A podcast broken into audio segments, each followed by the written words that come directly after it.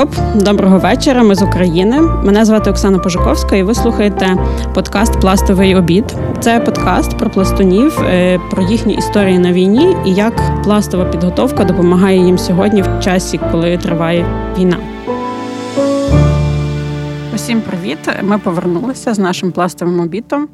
І сьогодні в нас в гостях Іван Гаврилко. Привіт, Іван. Привіт, привіт всім. І слухаємо представлення Івана від його друзів. Іван Гаврилко це той, хто перший виходить на вершини, той, хто був в перших рядах оборони Майдану в 13-му році, на сході України кінцем лютого 2014 року та в лютому 22-го року, відданий збереженню довкілля та розвитку нашого суспільства. Він про образ пластуна та бурлаки. Бувають люди, е, з яких енергія позитиву не виходить навіть тоді, коли здавалося, що там вже повна яма. От це про Івана. І для мене це такий особливий приклад е, батька, воїна, чоловіка і захисника. Е, Іван воює не тільки на там зброєю, але й на інформаційному фронті. Його переймають всякі всі всі проблеми, які стосуються як і української мови, так і і, і культурних відмінностей.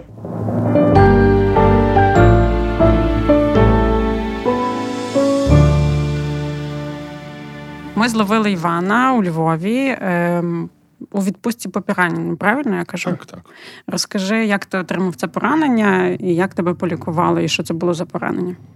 Ну, за цей сезон мені пощастило у лапках вже другий раз потрапити до шпиталю. Ось екскурсія шпиталями України. Так, це можна окремі тури робити. Ось. Е, Цікавить перше чи друге поранення? Чи... Друге, давай. Друге, друге цікавіше, так. Давай. Ось е, так сталося, що в Авдіївці е, на позиціях після очередного штурму, на який ми ходили після повернення. Ну, Хто штурмував ви? Так, ми десантно-штурмова рота штурмувала позиції орків, угу. росіян. Правильно казати, орки, типу, це міфічні персонажі, а ми воюємо з реальними ну, виродками такими. Угу, Погоджуюся. Думаю, слухачі Ось. наші теж. Ем, ми сходили на штурм. Він не був настільки вдалий, як ми хотіли. Ну, Ми вигризли десь метрів 200 територій, зайняли кращі позиції закріпилися. Ну і штурмова група поверталась назад. Почався мінометний обстріл. Ми засіли в наших, на наших старих старих дуже класних позиціях. Там глибочезні окопи викопані, там поза 2 метри глибиною з норами, з перекритими щілинами. Але, ну, мабуть, моя безпечність дала тут таку от наслідки дала. Ми почали звикати до мінометних обстрілів, як до дощу, до вітру. Ну, гепає та гепає. Він ж не попаде. Ну, навіть не можуть попасти. Ну і так стало, що нас четверо сиділо на одній прямій ділянці окопу. Ну, от єдина пряма ділянка окопу була, така от метра чотири просто, чи п'ять. І просто собі сиділи на землі і вже обмірковували плани, що ми будемо робити на ту добу-дві, яку нам дадуть на перепочинок. Ось. І влетіла міна, я не можу сказати, що то була за міна, в той момент мені було не до того. Е, практично в окоп. Ну, скоріш за все, випадково, але ну, випадковості то таке. Ось я отримав удар в спину. Перше, що мені подумалося, це ну все, зараз мене розпилить на атоми, зараз побачу райські сади або казан зі смолою. І в очах потемніло, в спині запекло. Ну, тобто, тривало таке, можливо, втратив свідомість на якийсь час, потім прийшов до тями, щось там покричав. Але дивлюся, руки, ноги цілі, рухатись можу. Ось е, встав і поповз на крик е, товариша, який був поранений. І я, як медик відділення, почав працювати. Ну, тобто, голова не варила взагалі. Тобто, тобто, то воно було все на рефлексах. Ти просто повз і надавав допомогу. Тобто, в принципі, я там трошечки переборщив з допомогою, там, якби можна було все простіше, не треба було там навіть турнікету накладати. Ну, але в той момент було багато крові, і емоцій, і голова була просто шум, гам, нічого не чуєш. Ось. Ну і всі четверо, хто сиділи поряд з моєї групи фактично отримали невеличкі, ну, середньої тяжкості уламкові пошкодження. Далі була евакуація. Ми добігли фактично, ну, доповзли, добігли, я не знаю. Тобто, то воно все так змішалося, як чорно-біле кіно. До машини евакуації, до десь півтора кілометра треба було ще доповзти, бо ближче Ого, ніяк. Та багато з пораненням півтора кілометра. Ну, найтяжче було тому хлопаці, якого було пробити, пробита нога, і я йому наклав турнікет, що так закрутив від душі, що Мгм. мене потім кляв останніми словами. От. е, Ну і далі евакуація по етапах. Спочатку в, шпиталь е, стабілізаційний польовий, де, до речі, теж працює один з наших пластунів Андрій Гоменюк. Угу. Ось він хірург-травматолог. І він якраз там цей. Правда, в той момент його не було, він був десь на виїзді. Але коли мене почали роздягати, здирати з мене каску, бронежилет і казати, що в госпіталь то не можна. І таке враження, що ти ще не вмер, а твоє вже спорядження поділили. Угу. То мені, то тобі. Ну, то, знавши, що я знаю е, сказали: о, ну то ми йому лишимо, він тобі передасть. Ну, так і сталося. Тобто він мені потім переслав до Львова моє, моє спорядження. Там Мгм. лишилось госпіталь. Воно не пропало. Е, Між іншим, спорядження е, теж фактично майже в більшості надане, куплене, привезене пластунами. Мафія. Так, твоя пластова, така пластова мафія. мафія кругом. Власне, ми перед інтерв'ю говорили з тобою, і ти мені розказав, що тебе е, операцію тобі тут робив у Львові теж пластун. Роз... Так, так. Ми, це той пластун, якого ми запрошуємо вже не вперше на цьому подкасті е, на інтерв'ю. Не знаю, він напевно не слухає його, але ми його, якось його дістанемо. Так, обов'язково я вам допоможу його дістати. Ось це було як. Повернувся. Ну, тобто, коли мені в Дніпрі сказали, що нас переводять на Львів, радості моїй не було меж. Санітарний поїзд. От цікаво було той санітарний поїзд. Важко там? Перший раз побачив санітарний поїзд. Ну, ми тільки на фотках бачили, звичайно. Ось, е, ну, це звичайний плацкартний вагон, де зняті бокові, повністю зняті бокові полички всі. Тобто е, широчезний прохід, і в одному з тамбурів розібрана стінка туалету. Угу. Тобто, це для того, щоб можна було туди зайти з каталкою. Тобто, Мгм. ну, тобто там туалет лишається, унітаз, умивальник, типу, але за такою ширмочкою брезентовою. Є провідник або один, або два, і є медик у вагоні. Ось. Загалом, ну, тяжкі на перших поличках лежать, там лежачі, на нижніх. На верхніх поличках ті, хто може рухатись і самостійно залізти на ту поличку. Не знаю, я з... напився кави, ліг на поличку і відрубався просто. Прокинувся вже практично у Львові. Ось приїхали ми до шпиталю і в приймальному відділенні, де нас оформляли, робили там аналізи, там рентгени. До мене подзвонив Андрій Титенюк і запитався, що я, як я. Потім передзвонив до тих лікарів, де я був. Ну і виявилося, що я ж його фактично пацієнт його профілю. Тобто, в мене був осколок в хребті, ну там чи біля хребта, якісь там пошкодження були. От, частину осколків мені витягнули ще, ще раніше, частину ще лишалась. Част... Декілька осколків лишилось досі. Їх нема сенсу витягувати. Тому що Серйозно? от в руці в мене є от, от один осколок. Він дуже дрібний, Угу. він не становить жодної загрози, він не заважає, але щоб його дістати, то треба розколопати півроки. Тобто більше шкоди буде від операції, ніж від. Ну, тобто, це медиків баланс, типу. Ну, і головний принцип не нашкодь. Можливо, він вилізе сам колись часом, а можливо, закапсулюється і буде собі там жити. Буду в аеропортах пищати. Ясно. Ось і Титинюк мене забрав до себе. Дуже оперативно зробили операцію. Дуже все було ну, цікаво. Тобто, я відчував таку ну, добрячу підтримку. Мені було набагато легше, коли ти знаєш, що, що ця людина, яка, від якої залежить твоє здоров'я подальше, ну, ти їй можеш не то, що довіряти, ти, ну, ти ну, ти супер довіряєш просто. І це дуже так підтримує. Бо коли одне діло, коли робить якийсь інший, ну, хай суперпрофесійний хірург, але у вас, типу, немає якихось, ну, ну, в принципі, це, ну, можливо, це вже я перегинаю палку. Просто насправді, коли Це психологічний це, комфорт. псих, це псих, та, це комфортно, це, це спокійніше, це заспокоює. І, ну, Круто. Так що чекаємо Андрія тут в нас на подкасті. Е, Розкажи тоді, що ти ти служиш в 503-й окремій 503-й окремий батальйон морської піхоти. Морської піхоти. Морська піхота важка робота. Так, морська піхота важка робота. Там ще багато різних сороміських. Е, приказок є, але ми не будемо їх говорити. Так, е, розкажи про про свою бригаду. Е, батальйон. Я... Батальйон. Так. Перепрошую. Бо я бачила, що він отримав якусь відзнаку. За мужність це називається чи як, правильно? Так. Але ну розкажи, чим займається твоя бригада, що входить в її обов'язки, що треба робити, е, які там люди, чи багато там пластунів? Ось пластунів у нас небагато. Мені здається, що напевно я один там. Принаймні, я не знаю. Mm. Ось е, батальйон, то Маріупольський батальйон. Е, зараз ми бездомні стали тому що наше ППД знищено. Знищено там в перший день війни, буквально розбиті ракетами. Ми в той час були е, в секторі. Ось, і, ну, тобто, це ще було ООС і виконували там завдання. Коли все почалось, е, ми вирушили на Маріуполь, щоб не дати можливість е, заблокувати місто, але ну, не вдалося. Ми по дорозі в'язались в бої, так добряче давали прикурити.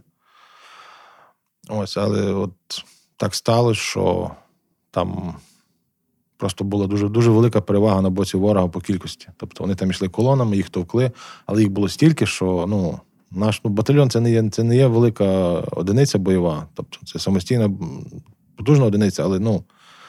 Коли проти тебе воюють е, там бригади, типу, це mm-hmm. ну, якби не співставимі величини. Ось е, батальйон займається в основному.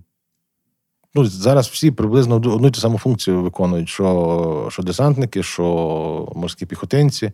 Це захоплення, утримання е, позицій. Ось лінійні роти займаються тим, що е, займають позиції і їх утримують. так. Десантно-штурмова рота, де мені пощастило нести службу. Вона займається в основному штурмами, е, закриттям проривів, танку, якісь там танково-небезпечні напрямки. Ну, Згрубше нами затикають усі дірки в фронті. Сьогодні там, завтра там. І ну, найнебезпечніше те, що ти приїжджаєш на зовсім нові локації, де ти не орієнтуєшся, і... а повинен виконувати роботу. Ось. І тут в цьому, напевно, вся сіль, типу, і вся складність. Тому що коли ти сидиш на якихось позиціях там півроку, і ти вже їх знаєш як своїх N пальців, то це це легше, це психологічно легше. Ти знаєш, що, де, куди. А тут ти приїжджаєш в поле, якась посадка, лопата в руку, і ну, бурсуки живуть в норах, угу. тому їх треба вирити. Це назва, власне, вашої броні. Так, це сама назва борсуки, і на емблемі там такий борсучок усміхнений. Угу. Ось, ну, грубше, ну, Походить воно від позивного першого командира батальйону Вадима Сухаревського, у нього був позивний Борсук, ось який створив цей батальйон, і ну, так воно історично вже склалося.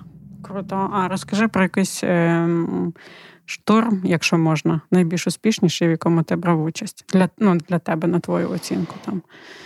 Ну, я не брав участі в багатьох штурмах, тому що зазвичай у нас на штурмових групах йшли досвідчені вояки, це були контрактники, це були е, офіцери. Угу. Це були, ну, ну, там у них було досвіду за плечима просто неймовірна кількість. Я ходив в групі евакуації, в основному, е, в групі вогневої підтримки, там в другій штурмовій групі. Ось єдиний раз, коли я ходив в першій штурмовій групі, це було тоді, коли от ми 4 е, числа ходили на на той штурм. Я йшов медиком першої штурмової групи. Ось, але це все від того, що просто з часом багато людей вибуває, е, і професіонали вибувають. Ну, у нас якось так, дякувати Богу, більше людей попадало з дрібними пораненнями, і вони вже зараз практично всі повернулись. Ось, але коли залишаються одні мобілізовані або резервісти, та, і це трошечки так додає дискомфорту, тому що я не вважаю себе якимось там професіоналом великим в тій справі. Ну, досвід якийсь є, але ну, це справді важко. Тобто йти і знаючи, що ти от зараз можеш на щось нарватися неприємне. Ясно, що там є і сапер, який там дивиться за тим всім, і і інші хлопці, які там розуміються в тих штуках всяких. Ну, Це психологічно важко. Це був єдиний такий повноцінний штурм, в якому мені довірили брати участь. Тому що для того, щоб попасти в штурмову групу, це треба якби заслужити. Тобто mm-hmm. мати дуже командування дуже дивиться за контингентом людей, за їхніми особистими якостями і психологічною стійкістю. Не знаю, як в інших підрозділах у нас за цьому приділяється, ну, я б не сказав, що достатньо, але доволі багато уваги. Mm. Бо морально не готова людина це потенційно проблема. Mm. Тобто, ну, я б не сказав, що я там якийсь сильно спортивний, але ну, місцями мені страшно, але ну, тобто, паніки якоїсь такої нема. Паніка може наступити потім, коли ти вже сидиш і розумієш, що могло бути. Ти собі такий, ага, зроблю собі міцної кави краще.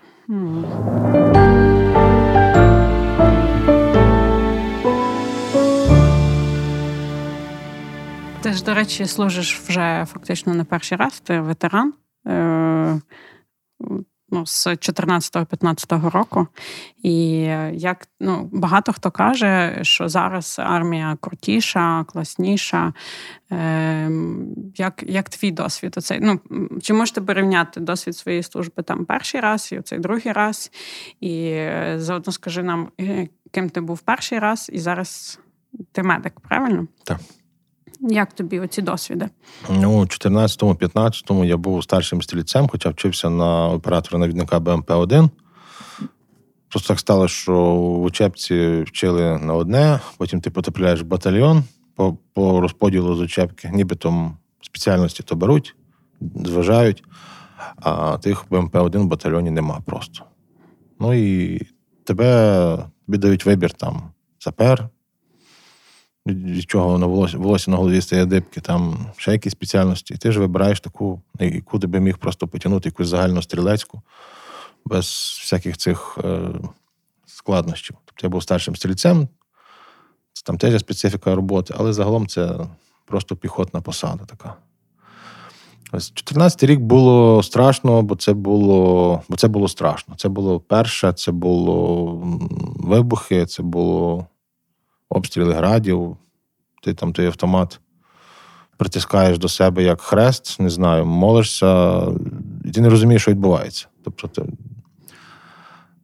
Але тоді було все було трошки простіше. Тоді не було регулярних російських військ, не було авіації, не було такої кількості артилерії і всяких там каверзних штучок, типу там балістичних ракет, е, фосфору не було, ну і ще багато чого не було. Зараз це, типу, все набагато серйозніше, коли ну, перше моє поранення, коли нас утюжила авіація, ну це дуже страшно. Тобто ти там втискаєшся в землю, і ти розумієш, ну, якби окопчик, не окопчик, типу, це доля везіння просто повинна бути. Та? Там Отче наш співом співаєш собі підніс, е, там, не знаю, царю небесний. там Ну, всякі такі штуки допомагали мені, наприклад. Ну, зараз важче. Але армія зараз вже навіть не та, що була в 14-15. Зараз дуже багато технічно новітнього обладнання є. Ті ж, Та ж аеророзвідка, нові зразки артилерії, нові зразки стрілецької зброї, які потрошку поступають на озброєння. Ну, До нашого батальйону ще воно так не дійшло. Але ті бригади, які зараз на злагодженнях, на полігонах, вони отримують нову зброю, нову стрілецьку зброю, е, яка інша, вона краща, вона складніша, вона вимогливіша, але вона ну, ефективніша. Так, вона ефективніша. Ну, єдине, що тут е, автомат Калашникова це типу така робоча селянська зброя, як граблі. Тобто, щоб його поламати, треба дуже постаратися. Тоді, як сучасні зразки зброї, вони вже більш такі тендітні.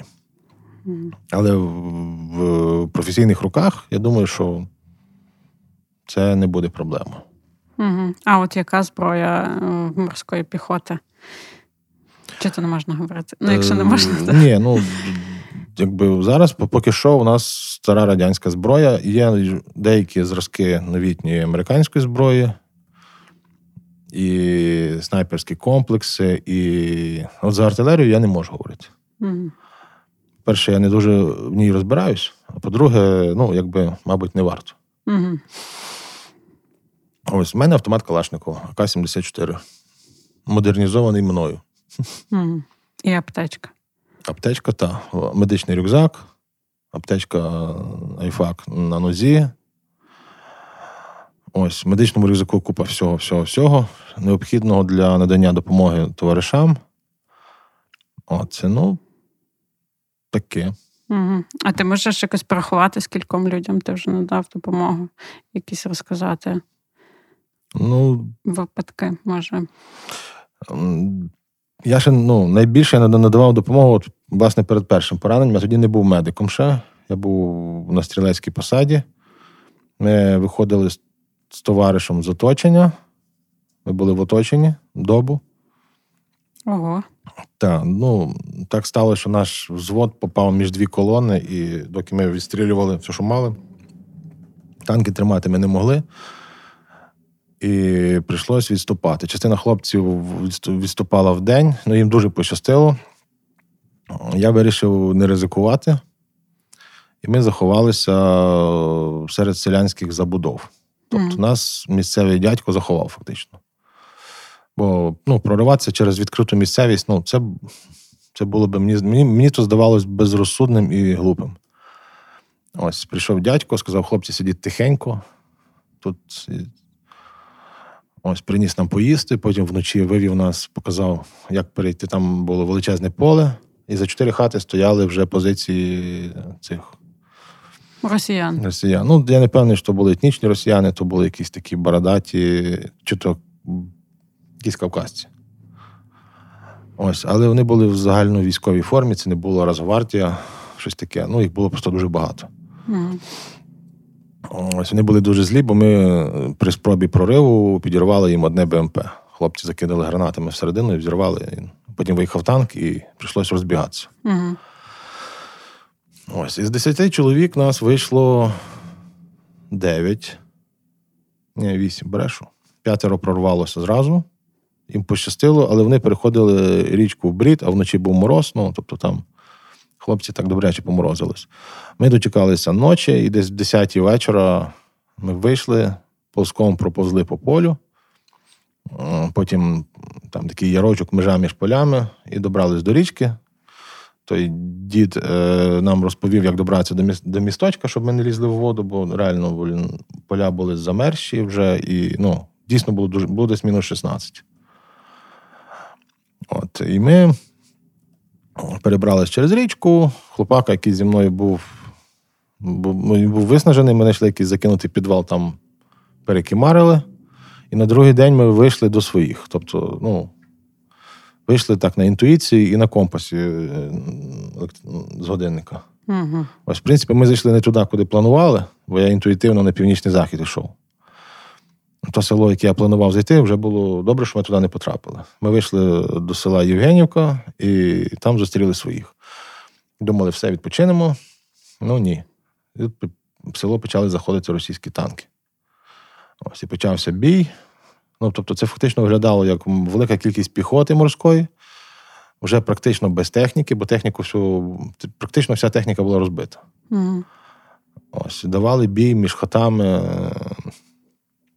Цей. І іноді приходилося витягувати хлопців з-під вогню, особливо гранатометники, вони у нас просто ну, неймовірні були. Це хлопці, які ну, безстрашні.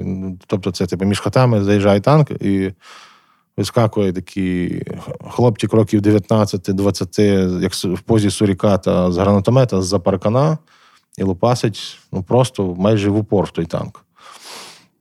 Ось там кілька танків ми знищили при чому. І ну, мені доводилось допомагати одному з медиків. Це був не медик навіть не моєї роти, бо я, моя рота стояла десь далі, і іти її шукати ну, не було жодного бажання, ні найменшого. Тобто я приєднувався до своїх, і ми працювали вже з ним разом.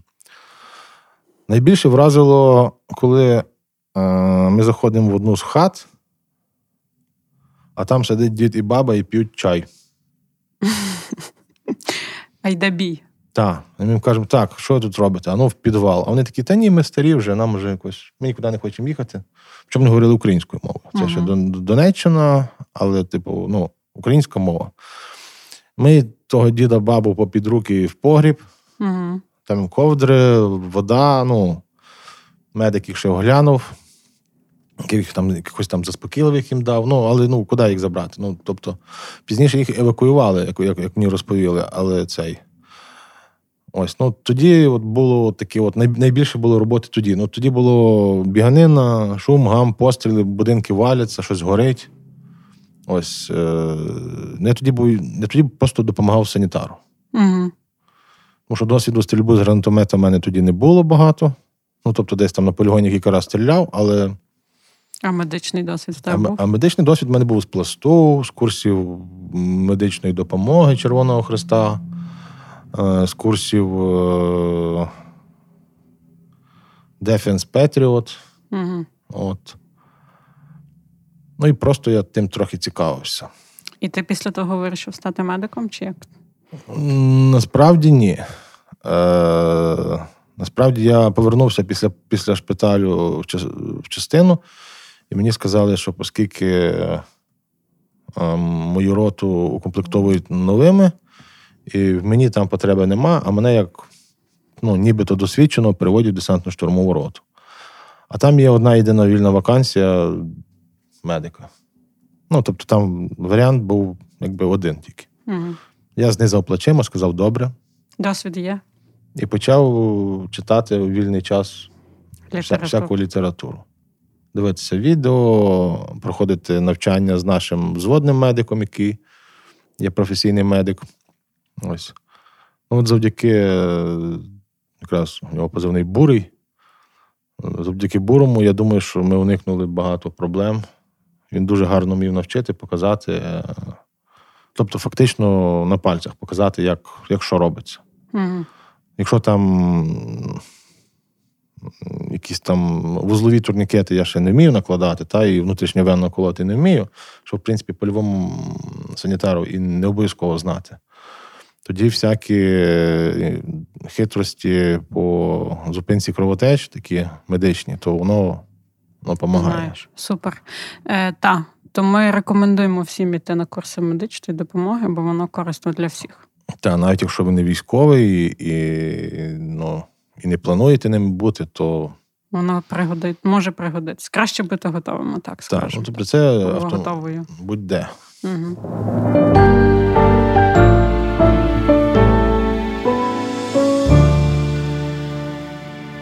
Але я ще хотіла про цього уточнити діда, який вас сховав і врятував.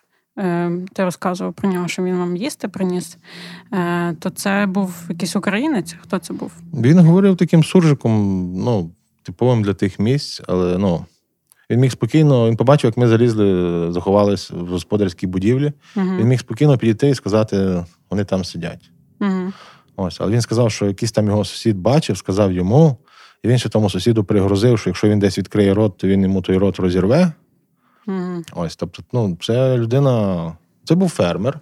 Судячи з того, що там було, в нього там були, були е, ну, всякі там сіялки. Ну, тобто це була людина, це був господар. Це не, було, яка, не був якийсь там пиячок або щось таке незрозуміле. Це був господар, який чітко усвідомлював, що відбувається, і чітко відчував відповідальність навіть за нас. Він дуже переживав, що ми можемо бути поранені, питався, що нам треба. Ось.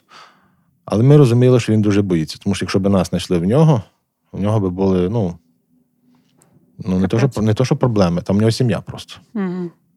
Крутий дядько. Так, це дядько, ну, якого я обов'язково я не пам'ятаю, як його звати, чесно, бо тоді я навіть не спитав. Угу. Але я добре пам'ятаю, де він живе, і я обов'язково після звільнення території приїду і особисто йому подякую. Так. Я надіюсь, що в нас е, обов'язково запише про цю історію. Ми би теж хотіли йому подякувати. Всі, я думаю. Це дуже круто. Ну, мене дуже вражають такі люди, які насправді герої. Ну, вони допомагають, коли під великим ризиком. Це дуже круто. Добре, що Україна багата такими людьми. Але тепер давай вертатися до пластової частини інтерв'ю. Е, Ти розказував, що ти співав Отче наш. Чи ти співав пластовий обід? Я думаю, що наші слухачі вже знають, що таке пластовий обід. Це така пісня, яку співають пластуни, коли складають присягу. Ну, власне, це не пісня, це обід. Обід, так, обіцянка співана. Так. Ну, Співав. коли? Е, ну, я, я взагалі співати не вмію, у мене голос гірської ворони. Іноді просто співав, щоб трошки розгрузити голову. Іноді просто, щоб позадобувати товаришів по службі, подіставати там. Якісь там, ну, пластовий обід співався, ну, десь так, коли треба було сконцентруватись, наприклад. Та? Так собі мур- муркочеш підніс щось, типу. Ось. І ну, взагалі я співав там і сороміських пісень. А можна співати якусь одну? Пішли баби на став прати, посідали разом срати. Ну, це народна пісня, сороміська. Ось. Е, або там на позицію дівчина проважала бійця. Ну, тобто, ну, різні такі, які ми і в пласті співали, і десь В пласті сороміцьких пісень. нас запросто. Ну, я теж співала, тому. Е, Добре, може, якусь таку згадаєш? Пластову? Співати мені взагалі важко. От тим більше, от так от на мікрофон. Це має бути якийсь настрій, я не знаю. Ну, ну я, мабуть, соромлю свого голосу просто. Тебе гарний низький чоловічий голос. Та, але я, реально. я для того зараз е, роздобув колісну ліру, щоб навчитися співати. Це круто. Та. Але, Будеш вести її на фронт? м, мабуть, якщо до того часу навчусь е, трошки краще грати, а не просто крутити корбу. Круто. Теж зніме нам відео. Е, Це ну я читала в, в, в тебе в Фейсбуці, що Гордій тобі і подарував. Так. Це Ну, він- відомий Він, не львівський- подарував, він її позичив. Позичив, добре, Так. позичив. Відомий львівський майстер, скажімо так. Е, ну і круто, що він поширює цю культуру і що ти навчишся грати. Ми прям чекаємо відео з фронту з Лірою.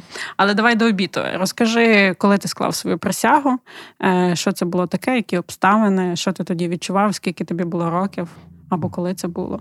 Це був е, липень 99-го, 98-го року, точно. Липень 98-го року це був корінний табір е, куріння імені Івана Сірка, числа 11. Я навіть не сподівався, типу, бо це було як сюрприз для мене. Типу, то пробу здав, але якби за присяження, то, типу, окрема історія.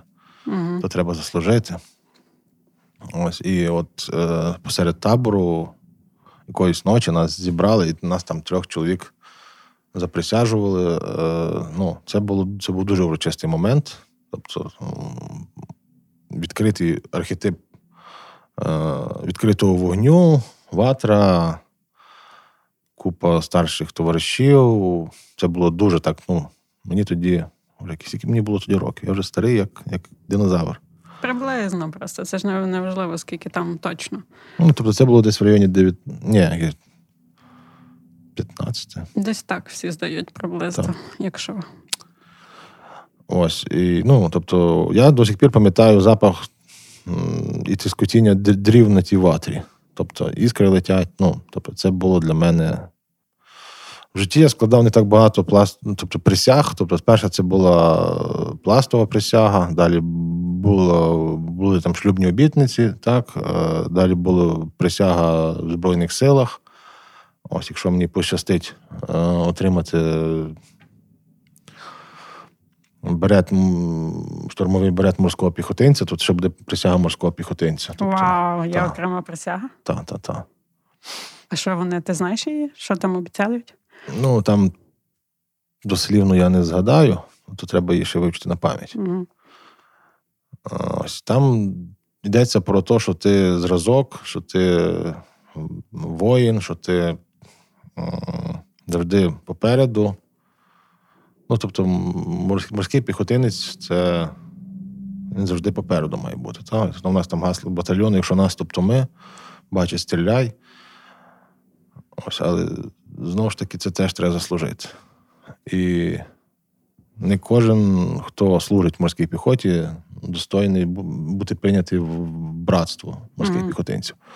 Це велика честь, і це подія десь на рівні пластової присяги, напевно, буде. Mm-hmm. Якщо мені все вдасться. Круто. Ну, я надіюсь, я думаю, що вдасться.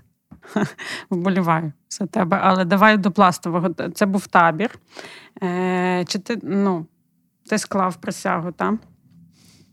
І Розкажи ще ну, типу, про своє пластування, е, якісь твої улюблені акції, може, щось тебе що змінило, чи вразило, чи повпливало сильно на тебе. В 90-ті ти бачиш, ти сказав, що в 98-му я ще тоді навіть в пласті не була. Ну, насправді, пласт. Ну, я був раніше був такою тихою, мабуть, місцями закомплексованою дитиною з, з гіпермаминою опікою. Ось там. На перші, на першу мандрівку мене мама дуже довго не хотіла відпускати, там комарі, туди-сюди. Комарі. Комарі, так, комарі покусають, там, не знаю, змії, mm. там, не знаю, крокодили. Ну, ясно. В очах, е, Мама. В очах починаючих пластунів, е, батьків починаючих пластунів, воно все виглядає так дуже страшно. Mm. Там все, вернеться з поламаними руками, ногами, десь десь будуть ходити по горах, десь щось там станеться, Невідомо що, медвідь загризе, та, та. гриба якогось не того з'їсть. Ну, Тобто мама мене привела в домівку. Це була домівка на Кривій Липі. І мій виховник, тодішній Олександр Поляков, довго пояснював мамі, що це нічого страшного що все гаразд, що тут є достатня кількість досвідчених старших хлопців, які за нами приглянуть і не дадуть нам з'їсти вовчих ягід чи запхати палець в горло змії. Це робота Ось. кожного виховника або так, виховниці. Ну і там тоді ще мобільних телефонів не було, і мама дуже-дуже переживала.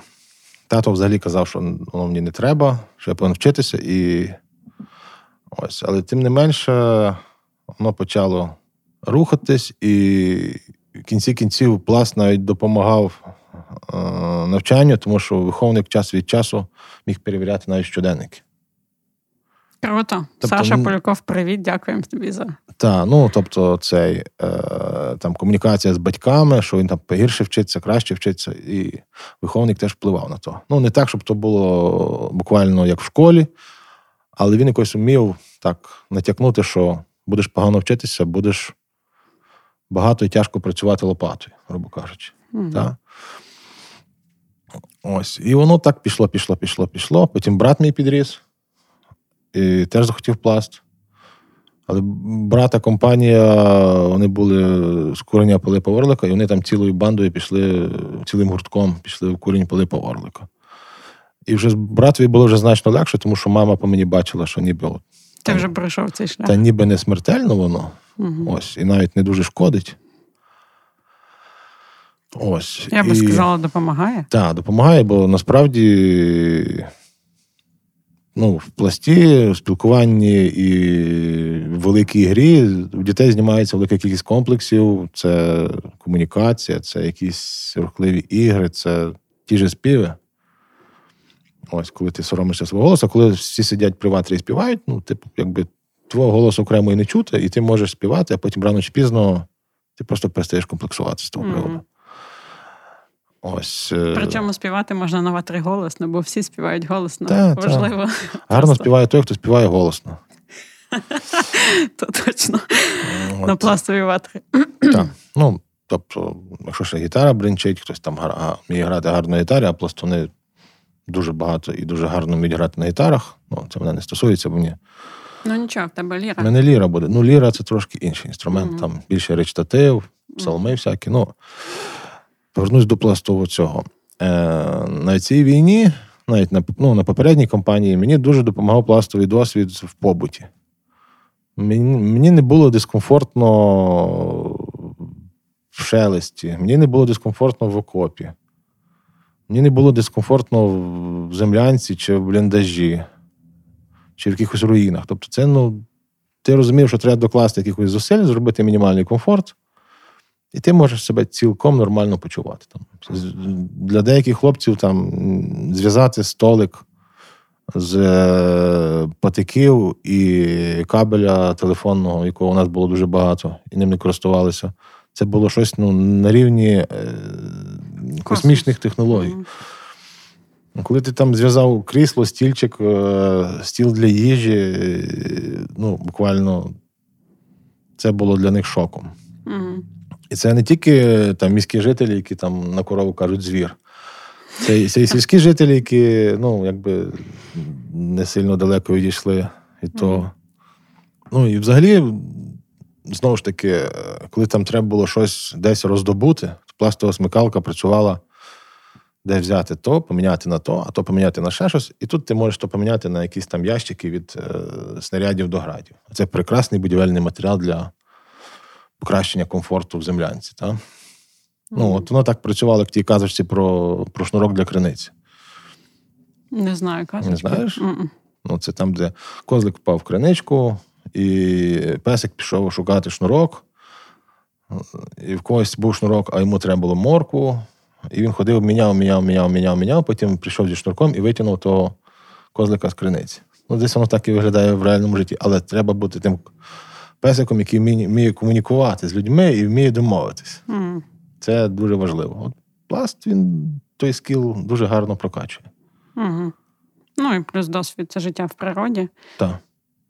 Вміння відчувати себе в комфорті з мінімальними ну, затратами. Угу. А якщо ще повернутися до обіду, е, чи ти думав про цей обід? Бо я дуже часто зверталась до цих слів. Там Пожежок всесвітніх. плекатиму силу і тіло, і духа, щоб нарід мій вольним могутнім зростав, Щоб думах тружливих, не вольнича того, замовкла. а вольно, щоб спів наш лунав. Так, е, власне, от останні рядки, ті, що от про невольнішу того, це історія України, українська там пісня, українська поезія. Ота класична, що вивчається в школі, вона дуже така закомплексована, мені здається, зав'язана на плачах, на невольній тузі. Бідна наймичка сидить на березі якоїсь річки, плаче над гіркою долею кріпацькою і має обов'язково чаєчка зверху сумно квилити. Ось, ну є багато сторінок історії України і в літературі, і поезії, ну, взагалі, які ну, не веселі, вони героїчні. Ну, мені здається, що це от е, цей комплекс невольника, комплекс жертви постійної, він нав'язаний нам Нав'язаний. він нав'язаний, ну, бо українець це хто? Це е, такий смішний, грубий козак з чубом, пузом, типу, голий до, до пояса, в широчезних шароварах, вигаданих ансамблем вірського, який або їсть вареники, або п'яний, або, або такий смішний, такий дуркуватий. Так? М. Ось. Або сидить і плаче над невольничою тугою. От. Насправді, українці, ну, геть зовсім не той образ, який нам нав'язували е, окупанти сторіччями, грубо кажучи. Тому це треба викорінювати і писати нову історію, героїчну історію. Ем, Писати, робити, ну, створювати нові традиції, Нові пісні, нові пісні, та, бо нову літературу. я не кажу забувати там культуру традиції, але е, сильні нації живуть не, не давніми повір'ями і традиціями, та воно там лишається як епос, якийсь такий давній. Вони живуть новітньою культурою, е, розвитком техніки, цивілізації. Тобто має бути рух і поступ вперед. Що зараз, в принципі, і відбувається. Так. Плекаємо свою культуру. Плекаємо культуру. Ну, я не культуролог, я не дуже. Ну, я маю на увазі, що це все культура. Е, Пісні, література, образи це все теж важливо. Це так.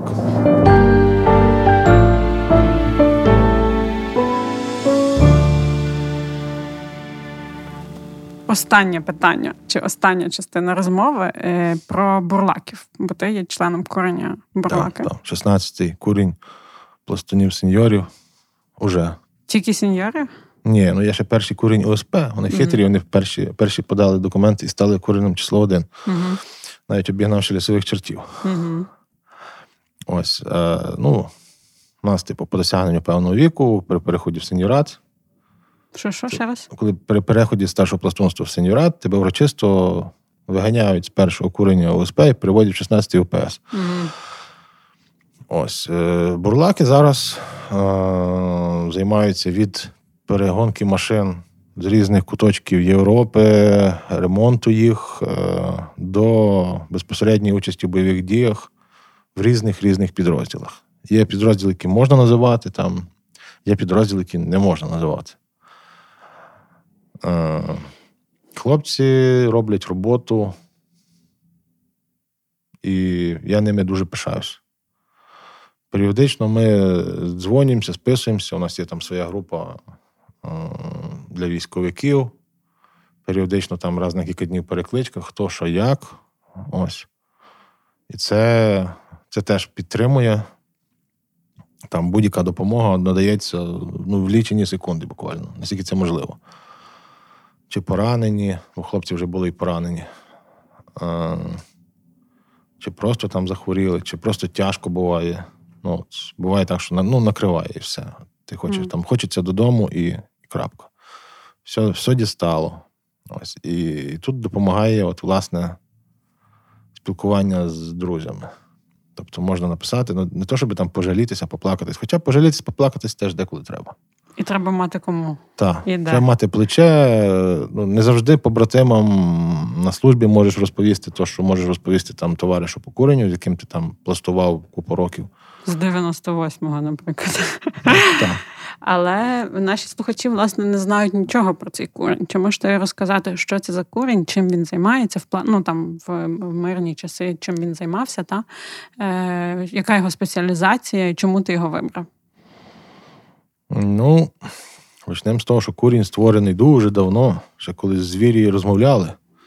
Це курінь створений в повоєнні, ну, в перші повоєнні місяці він, е, в таборах інтернованих, там, де були пластуни з різних тоді розрізаних формацій. Е, власне, що курінь створився на базі вояків дивізії Галичина. Так. Ось. Е, Навіть я цього не знала. вони в таборі був створений хор, який називався Бурлака, український хор. А далі пластуни об'єднувалися в різні групи. І був створений фактично курінь Бурлаки. Далі е, курінь діяв на еміграції. Це е, Сполучені Штати Америки, Канада, Німеччина, Швейцарія було кілька пластунів. Зараз не можу сказати, бо трошки відійшов від зв'язку з війною і цим всім. Е, Ну, найбільше, напевно, все-таки це е, Америка і Штати. Навіть хтось був в Австралії з бурлаків, старих старих бурлаків. Не можу сказати, чи вони ще живі і здорові, але були.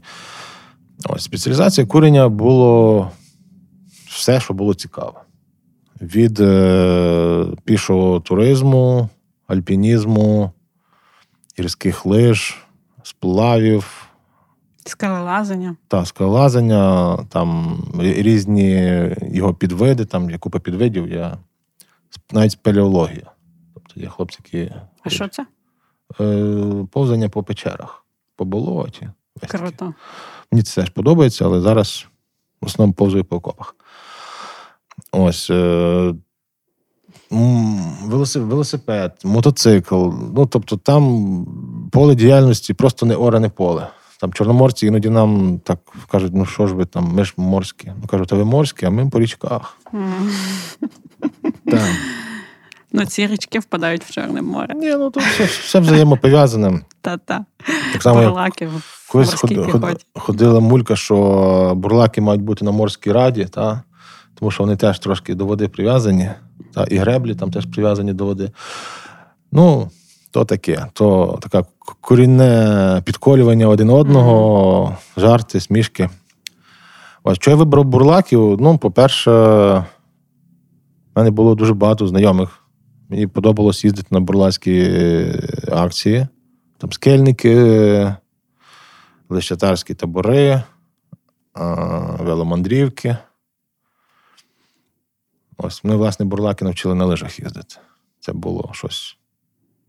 Це було, це, це ж було дуже складно. Типу, я вже думав, що ну, два патика на нозі, два патика в руках. ноги роз'їжджаються. Але нічого, потрошку, потрошку.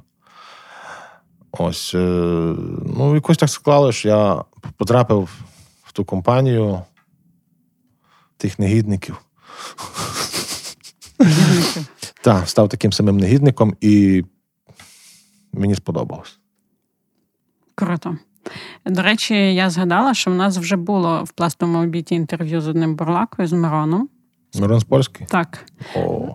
Е, це другий, здається, наш е, подкаст. Якщо ви його не чули, то можете вернутися. Це було ще на початку повномасштабного вторгнення, і він, власне, там розповідає про те, як пласт, як світова організація готувалася до, е, до військових дій, і що там.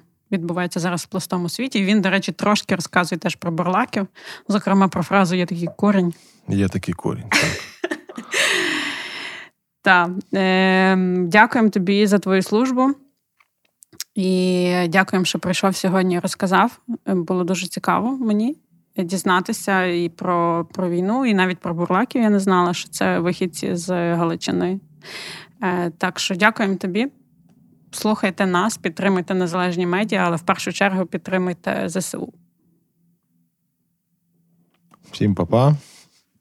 Всіх, Всім радий був щось розповісти. Ще можеш на закінчення якісь поради е, від військового, фактично, всім, хто нас слухає. Ну, мийте руки, ноги, е, слідкуйте за довжиною нігтів, е, будьте акуратні і красиві, як морські піхотинці. Дякую. Все, тоді, Па-па.